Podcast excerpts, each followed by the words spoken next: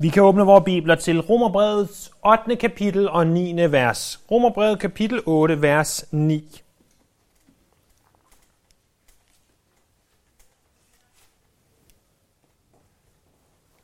Øh, vi er stadig i gang med at se på Romerbrevets 8. kapitel. Vi husker på, at nøgleverset til at forstå det her kapitel, det er vers 1.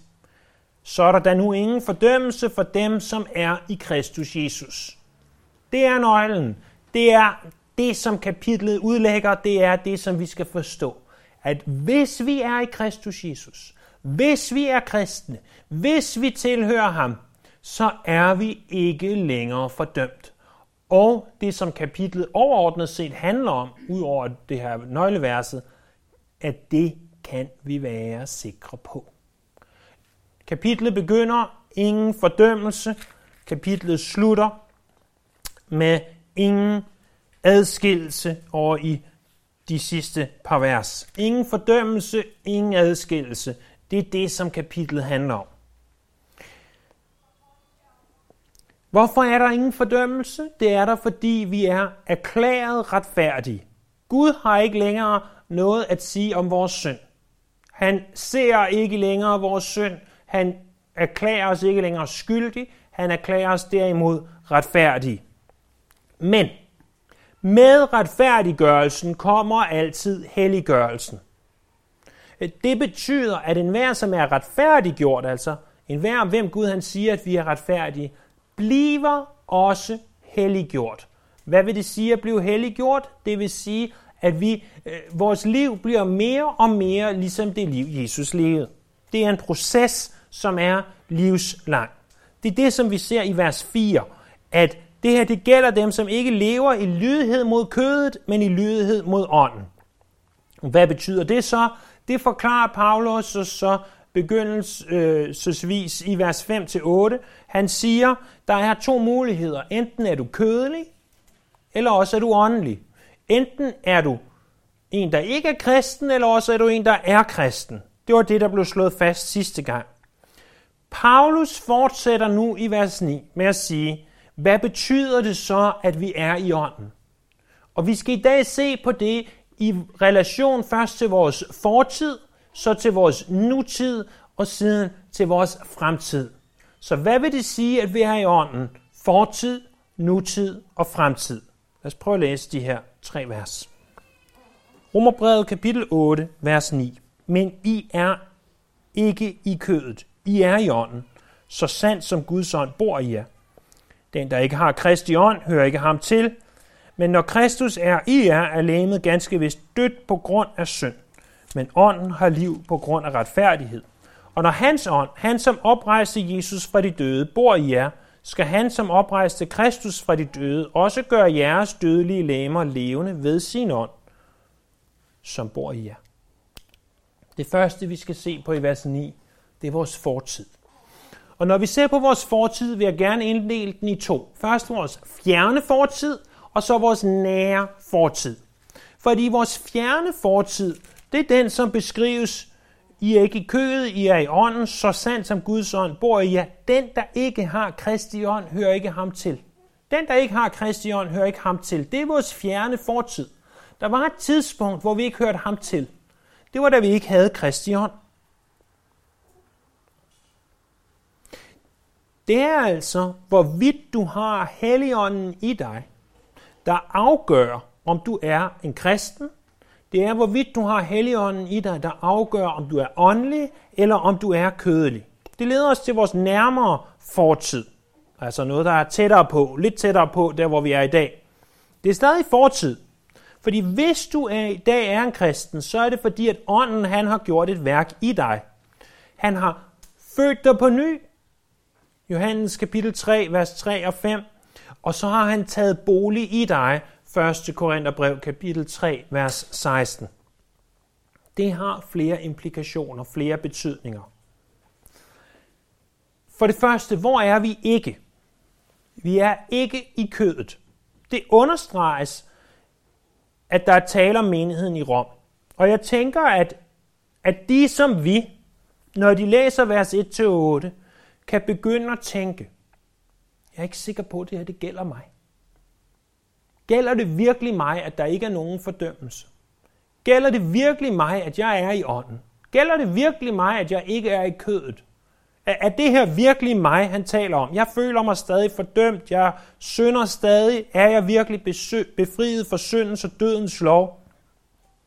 Jeg tror kun, det gælder de meget hellige, dem med store, tunge bibler, dem med ekstra stor skrift, dem med notesbøger fyldt med noter. Det er nok kun dem, det gælder.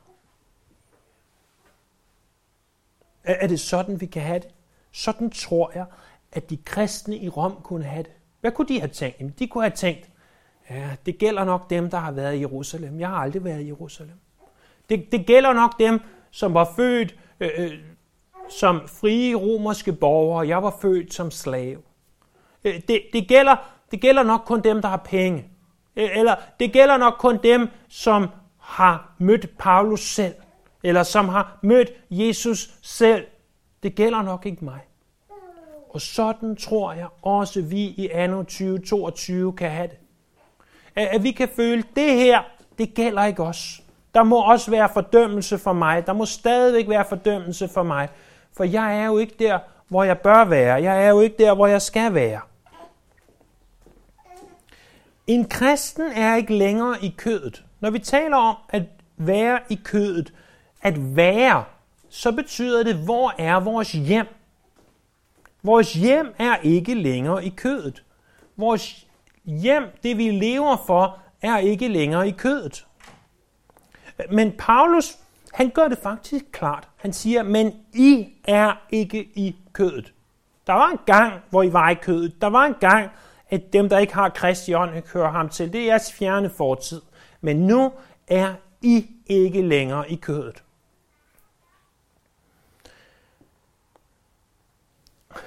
På, på græsk, der kan, man, der kan man gøre det, at man virkelig understreger noget ved at bruge øh, ordet i to gange. Man bruger det både ved at sige i, som altså skrive ordet for i, men man gør, inkorporerer det også i selve udsagsordet eller verbet.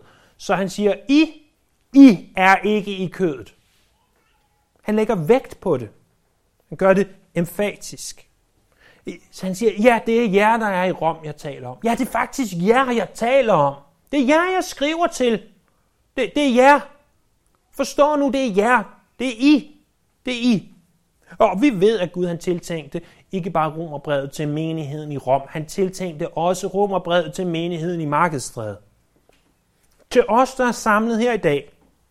Og han siger til os, det er dig, det er dig. Du er ikke i, i kødet. Du er i ånden. Så, så hvor er det, vi er? Jamen, vi er der, hvor Guds ånd bor i os. Bor i os. Det ord bor, det er, det er et lidt sjovt græsk ord. Det er ikke et ord, der er nødvendigt at kende, men derfor er det lidt sjovt alligevel. Det er det græske ord oikia. Måden jeg husker det på, det er, at det minder usandsynligt meget om IKEA. Oikia, IKEA. Og det er ikke fordi de to ord har noget med hinanden at gøre, og jeg dobbelttjekkede rent faktisk, at IKEA, det kommer fra øh, ham manden, der startede IKEAs fornavn, efternavn, gård og by. Det har ikke noget med oikea på græsk at gøre. Det var ikke fordi, at han, han læste Bibelen og kunne græsk, men, men oikea, IKEA, det er jo et sted, vi tager hen og køber ting til vores hjem og til alt muligt andet. Oikea, det er der, hvor vi har vores hjem. Ordet betyder hjem. Det samme ord bruges i 1. Korinther 3:16. Der hvor der står, at vi er Helligåndens tempel, og Guds ånd bor i os, har taget sit hjem i os. Helligånden er ikke en dagsgæst i dig. Helligånden, han bor permanent i dig. Han har taget bolig dig. Det her, det gælder altså alle kristne. Det gælder ikke den såkaldte elite, hvad det så end måtte være. Det gælder heller ikke dem, som karakteriserer sig selv som karismatikere, at de måtte have en ret på Helligånden. Alle kristne har Helligånden. For som der står her, hvis du ikke har Kristi ånd, så hører du ikke ham til. Derfor er ånden også vores sikkerhed for, at vi rent faktisk er kristne. Ånden er som en slags depositum, så vi ved, at vi rent faktisk tilhører ham. Det Det er det, som Efeserne kapitel 1, vers 13 og 14 taler om. Hvad betyder det her? Hvad betyder, at vores fortid var uden for ånden, og så er vi kommet ind, og ånden har taget bolig i os? Hvad, hvad betyder det? Tænk over det her. Når Satan kommer til dig for at deprimere dig, for at stresse dig, for at gøre dig træt, for at forfølge dig, for at sende alt og alle mulige ting imod dig, du spekulerer på, om livet overhovedet giver mening. Du spekulerer på, om det overhovedet giver mening at være en kristen. Så er svaret dette. Husk, at Guds ånd bor i dig. Guds ånd bor i dig.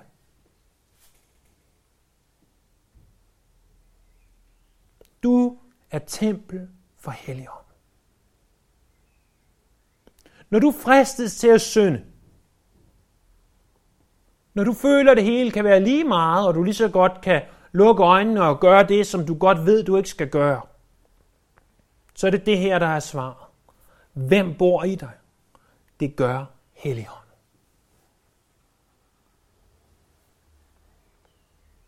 Vi kommer så til vores nutid. Prøv at se i vers 10. Men når Kristus er i jer, er lægemet ganske vist dødt på grund af synd, men ånden har liv på grund af retfærdighed. Vi har lige hørt, at Helligånden er i os. Nu hører vi, at Kristus er i os. Vi er ved at se på vores nutid nu. Hvad er det? Er det Kristus, der er i os? Er det Helligånden, der er i os? Øh, hvor er vi henne? Her kommer treenigheden i spil. Kristus er i os ved sin ånd. Kristus er der ved ånden, og det viser, hvor tæt Jesus er og Helligånden er. Men lægemet er dødt på grund af synd, står der. Når Kristus er i jer, er lægemet ganske vist dødt på grund af synd. Når der tales om lægemet, så tales der om vores kød, knogler, blod, organer osv. Der tales ikke om vores øh, kødsyndige natur. Den er død. Fordi selvom vi er kristne, selvom vi er nye skabninger, så lever vi stadig med konsekvensen fra Adams synd, den oprindelige søn. For eksempel, alle læmer kan blive syge, alle læmer dør på et tidspunkt. Faktisk så er det jo et eller andet sted tragisk, at, at når vi står på hospitalet og ser det her vidunderlige nyfødte barn, som har været vores forventning og håb i, i minimum ni måneder, og, og, og vi tænker, at nej, hvor er det fantastisk, at, at Gud har skabt livet. Vi kunne jo sådan set sætte et markat på det stakkels lille barn og sige, på vej til at dø. Jeg ved godt, at det er en pessimistisk måde at se tingene an på, og forhåbentlig er der 70, 80, 90, måske endda 100 år til det barn dør. Men det er på vej til at dø. Det er realiteten. Det er stadigvæk sådan, at 100 ud af 100 mennesker dør. Det er også sådan, at 100 ud af 100 mennesker bliver syge indimellem. Nogle væsentligt værre end andre. Men, men alle bliver stadigvæk syge. Bibelen nævner tre former for, former for død. Den ene det er åndelig død, den anden det er fysisk død, og den sidste det er evig død. Den åndelige død, det er det, som alle mennesker oplever på grund af den oprindelige synd. Det er det, som Efeserne kapitel 2 taler om, at vi, kan, øh, vi er døde i vores overtrædelser og synder, og vi kan ikke forstå Guds rige, vi kan ikke se Guds rige, medmindre vi bliver født på ny, det er så det Johannes kapitel 3 taler om, at vi er nødt til at opleve den her nye fødsel, før vi kan forstå og se Guds rige. Det er den åndelige død. Den er vi ikke længere underlagt, fordi vi er jo i ånden. Så er der den fysiske død. Det er den, hvor et hjertestop falder om, dør, eller får kappet hovedet af, dør, eller får kræft og dør langsomt, eller hvad det nu er af øh, mere eller mindre øh, forfærdelige måder at dø på. Den er vi stadig underlagt. Vi er i vores læmer, vi er stadig underlagt den fysiske død. Så er der den evige død. død er måske så meget sagt, fordi at det er jo ikke noget, hvor du ophører med at være, det er jo ikke noget, hvor du forsvinder. Men, men det er en, en evig form for pinsel og plage. Det er der, hvor du er evigt adskilt fra Gud, fra Guds nærvær. Den er vi heller ikke underlagt, fordi den er vi sat fri fra. Vi er sat fri fra den åndelige død og den evige død, men vi er ikke endnu sat fri fra den fysiske død.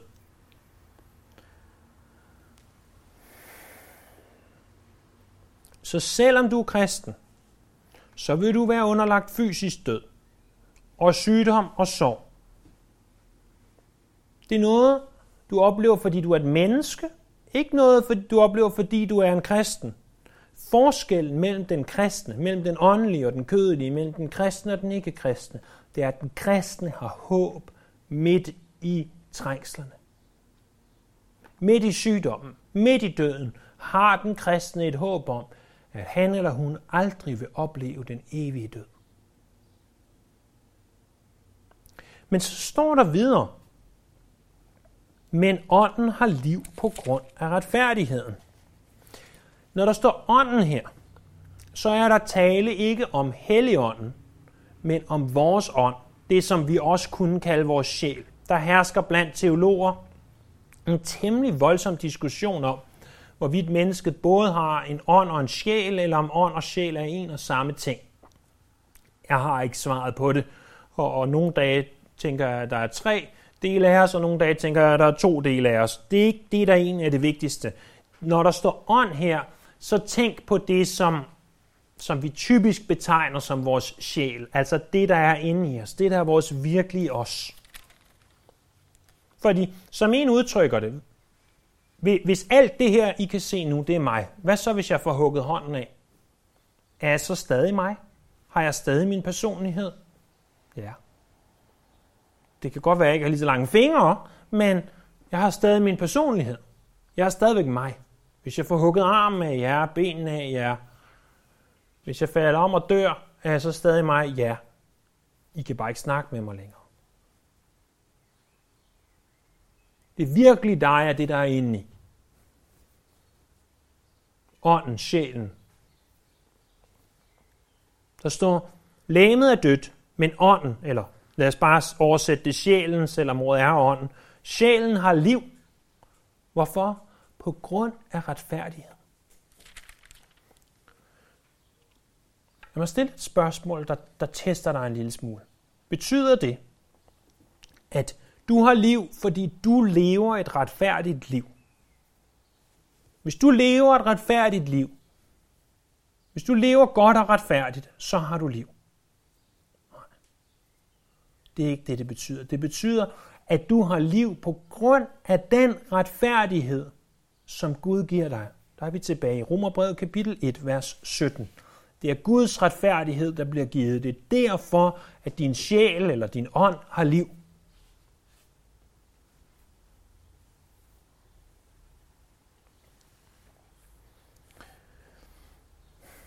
Vi har liv, fordi vi er født på ny.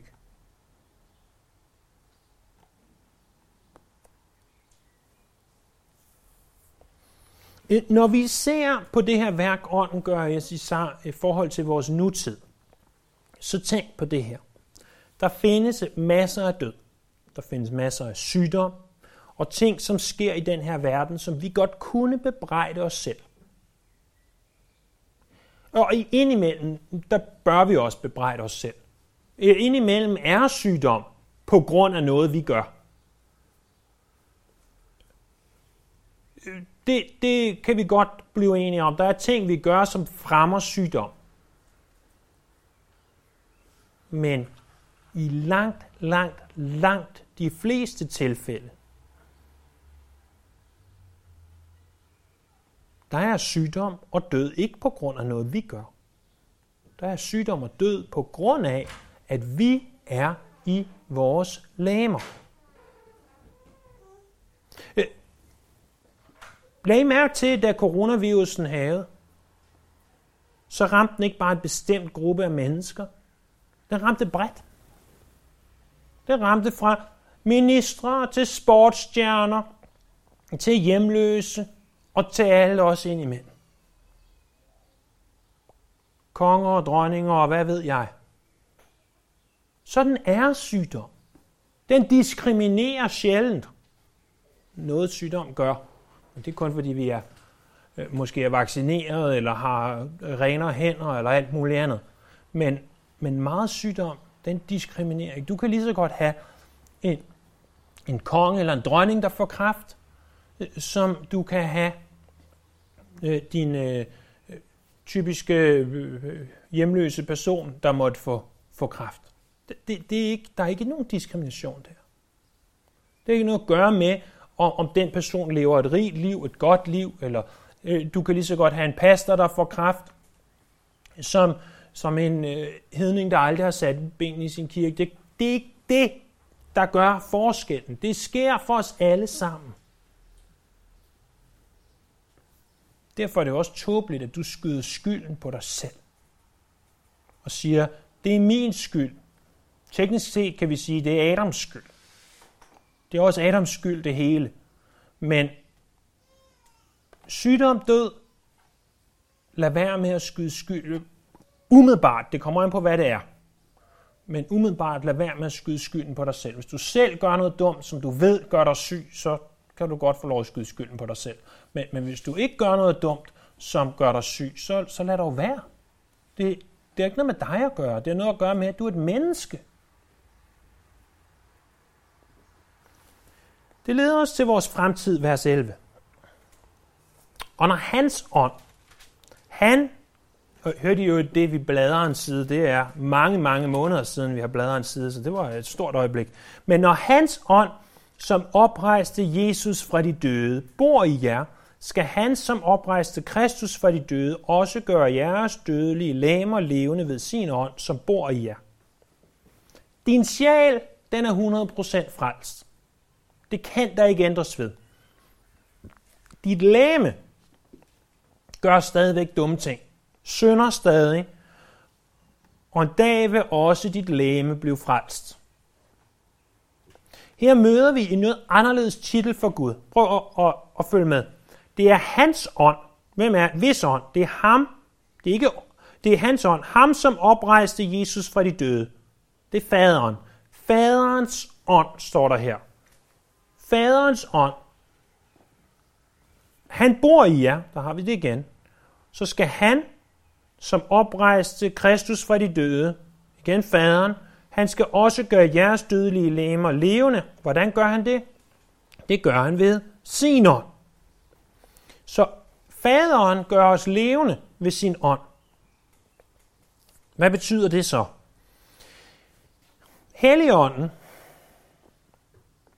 han tager vores dødelige lemmer, og en eller anden dag, så oprejser han dem igen og giver os opstandelses lemmer. Om du bliver begravet, om du bliver brændt, om du bliver sprunget i små stykker ved en bombe, det har Gud fuldstændig styr på. Det behøver vi ikke bekymre os om. Vi behøver ikke diskutere, om vi skal begraves, brændes, kastes ud over havet, eller fra øh, ud i rummet, eller øh, hvor du vil hen. Det er fuldstændig underordnet. Det er op til dig selv og din samvittighed. Gud har styr på den del. Prøv en gang at slå op i 1. Thessalonika brev, kapitel 4. Og vers 13.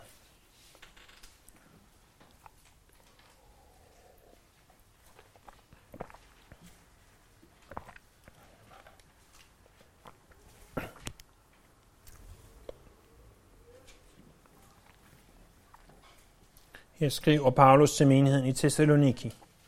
Brødre, vi vil ikke, at I skal være uvidende om dem, der sover hen, for at I ikke skal sørge som de andre, der ikke har noget håb. For så sandt som vi tror, at Jesus døde og opstod, vil Gud også ved Jesus føre de hensovne sammen med ham.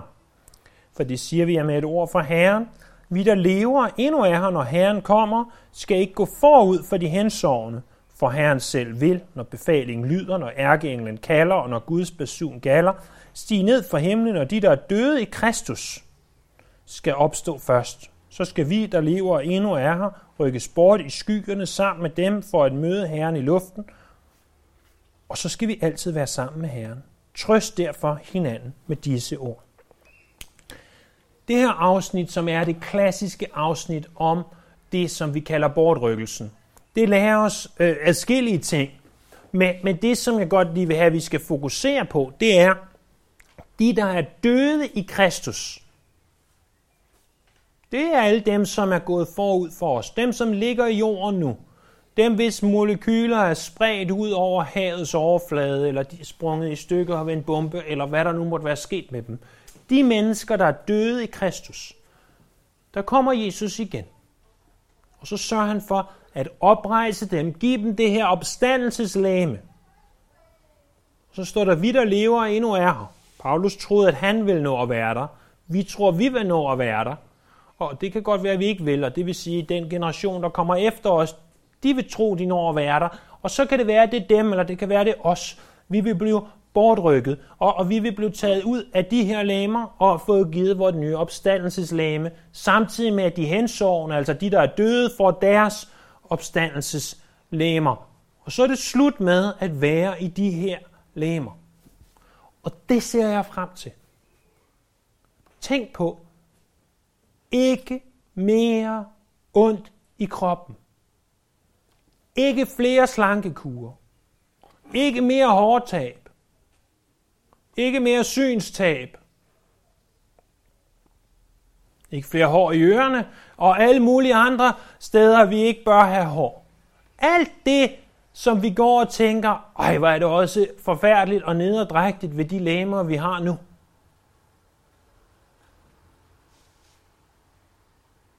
Men bedst af alt, venner, ikke mere synd. Ikke mere synd.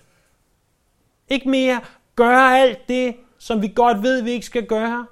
Ikke mere, at vi lader være med at gøre alt det, vi godt ved, vi skal gøre. Ikke mere af det. Så skal vi altid være sammen med Herren. Trøst derfor hinanden med disse ord. Og når du sidder og tænker, jeg er en fiasko. Hvis nogen slår op i ordbogen under ordet fiasko som kristen, så må mit navn stå der som synonym. Hvis det er dig, hvis du sidder og tænker sådan, så kan du være sikker på, for det første er det ikke sandt. Der er ingen fiaskoer i Guds rig. For Guds ånd bor i dig, så er du ikke en fiasko. Og når Guds ånd bor i dig, så vil en gang, en dag, det lame, du har nu, det vil blive forvandlet til et opstandelses lame. Og så skal vi altid være sammen med Herren. Lad os bede.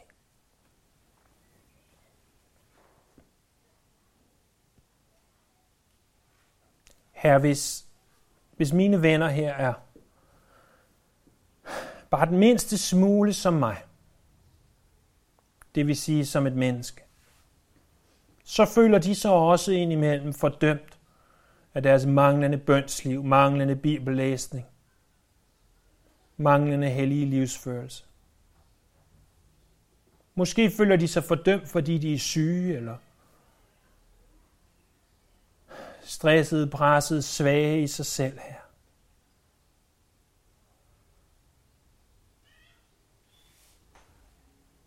Men vi ved, at når du ser på os, så er der ingen fordømmelse for de, som er i Kristus Jesus. Vi ved, at Helligånden, han bor i os. Vi ved, Herre, at det her er sandt, men hjælp os til at forstå det i vores hjerter. Hjælp os til at forstå, at det er sandt. så vi også kan leve i det her. Hjælp os til at forstå, at en dag er det slut med at synde. En dag er det ikke længere muligt. Og hvilken herlig dag. Men indtil den dag, Herre, gør os da gradvist mere og mere hellige. Lad os leve, som om vi hører dig til, for det gør vi. Vi priser dig, vi ærer dig, vi lover dig, vi overgiver den her dag til dig. Amen.